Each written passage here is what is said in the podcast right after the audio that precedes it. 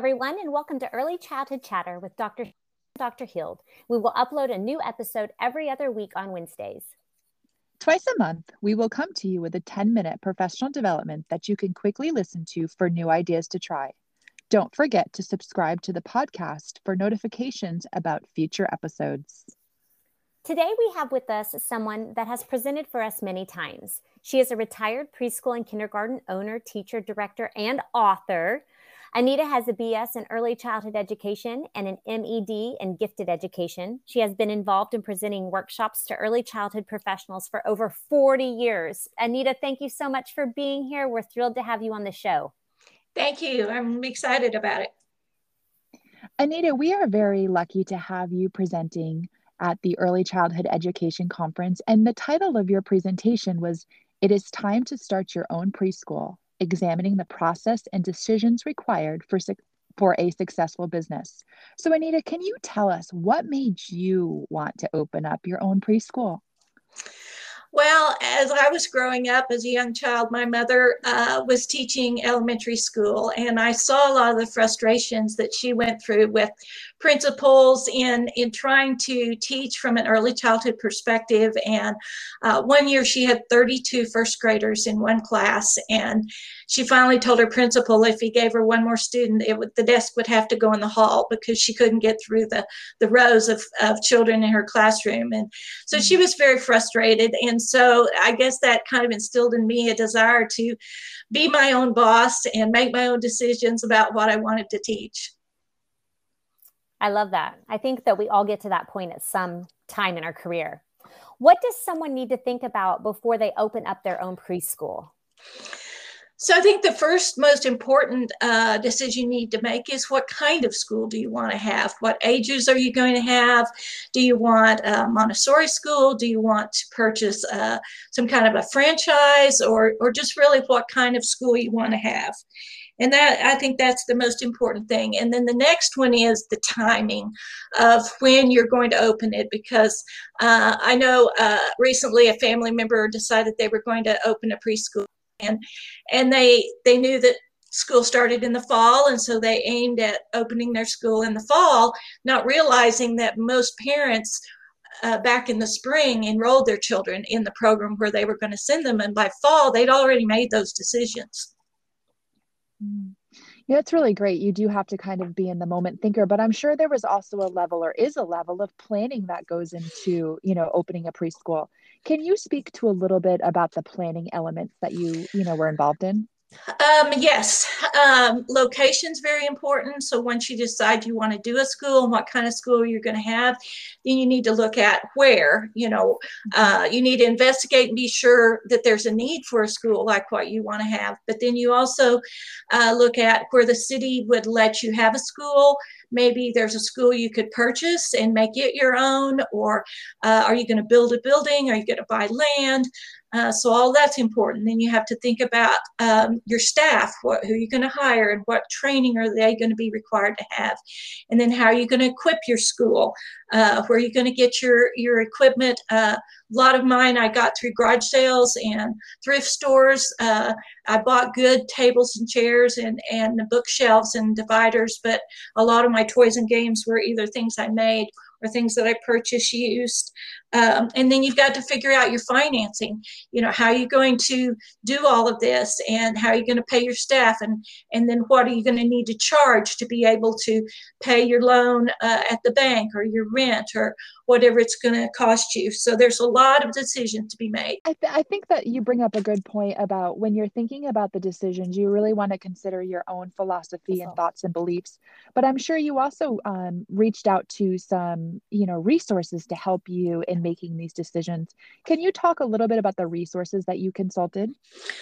Sure. Um, of course, at the time that I started my school, um, that was back in the early 70s. And in Edmond, our town where I live, there was about a town of 50,000 people. And at that time, the only developmental preschool that there was in town was the laboratory school at the university that my mother uh, at that time was the director of. And so I knew that I wanted a similar school to what she had.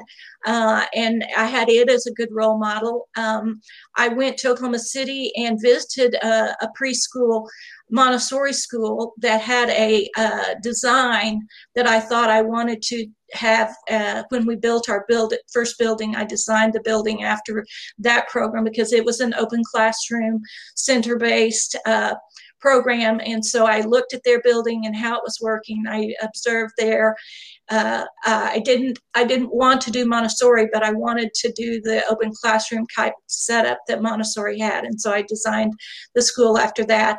There were some uh, uh, Clare Cherry has a book on uh, that has a lot of forms for daycare and preschool.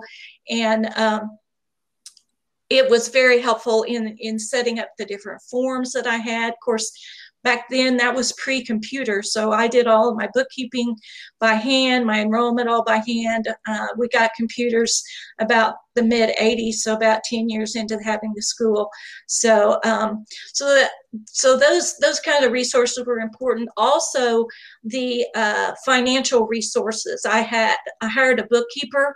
Actually she had children that came to my school and so i was able to get her uh, just by letting her children come free. And so she helped me with the bookkeeping. And um, and then uh, having a good accountant to do your taxes and all those things.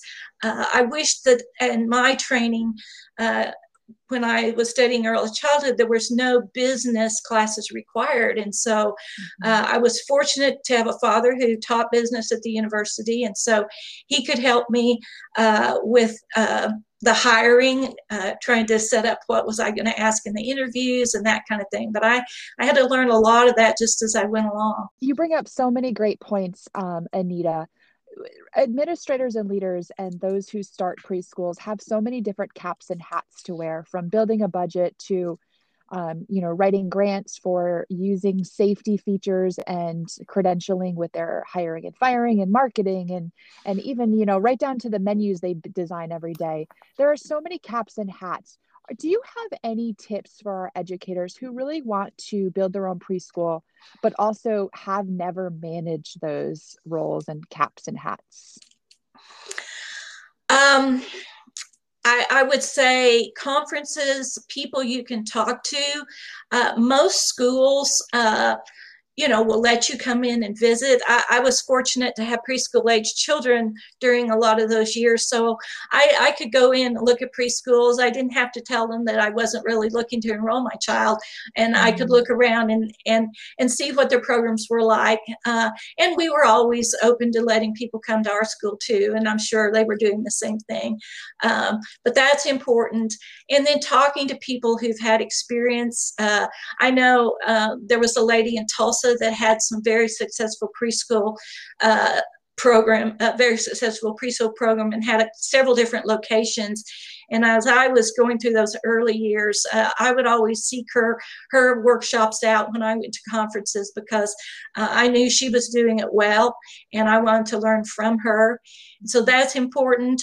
Um, and then having having those business resources uh, or taking classes. I know uh, our local uh, Votech has classes on entrepreneurship, and uh, I'm sure those would be would have been very helpful in starting my own business and all the different things to think about. Um, and then you want to look at your state guidelines too, of course, because they're mm-hmm. going to have requirements. And if you're going to want to get funding through the federal government or through your state, then you want to be sure that you're going to meet all of those requirements. Yeah. You know, one thing I've learned for you over the years, right from your play poem that you shared with us to this today, is that you have never stopped growing and learning. And I think that's important for all of our educators to just really understand and Eh, you know, and become, you know, accustomed to. I mean, we are really truly learning every day. So, Anita, today, if you were to close your eyes and just walk us through that classroom that you would see, you know, what do we see as, as, as a high quality preschool today? What are we seeing in your classroom? Uh, you're seeing lots of visual stimulation, a lot of colors, a lot of uh, hands-on equipment, good quality uh, equipment. Um, I spent my money early on things that I knew would last. uh, large wooden climbers, large wooden blocks, and they're expensive.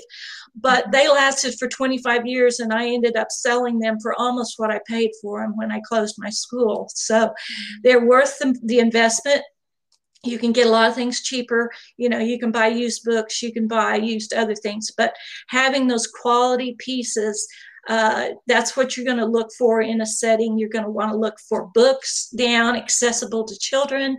You're going to want to look for lots and lots of smiles.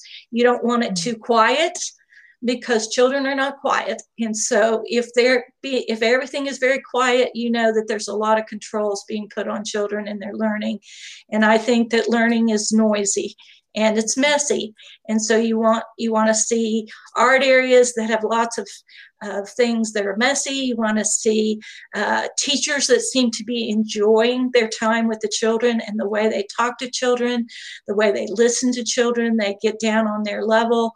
Um, those are the kinds of things you want to see when you go observe somewhere. Yeah, I love it. I love it. You you spoke to so many points that we have um, in our environments, but then also what we are creating through our own movements and just interactions with the children and what we want to convey.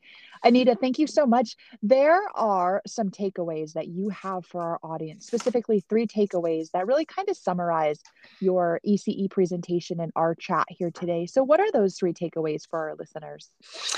As I said before, I think timing is very important. Is there a need? and how long is it going to take you to to get all of your ducks in a row and be be ready to advertise and open your school and so that's very important um, another thing is is the resources is what what resources do you need? What do you have? What experience do you have? What training do you have? And then what do you need? And so going out to find those pieces that you are lacking that that you need. And then finally um, i just would like to motivate you to uh, you know follow your dream. If it's always been your dream uh, to have your own school i told people when i was a senior in high school that i wanted to have my own preschool. So i was 17 years old then and but it mm-hmm. happened by the time i was 21 so mm-hmm. it, it can happen and you can make it happen and if that's your dream i just encourage you to go for it. Okay listeners that is your challenge. If you think that there is a need for a new school miss anita challenges you to go forth Miss Anita, the time with you is always amazing. Um, you continue to be a learner in so many facets, and we just thank you for taking the time today to lead us through this. Okay. Please join the Education Conference and view Anita's entire presentation, and continue to subscribe and join us next week. Thank you so much. Thank you.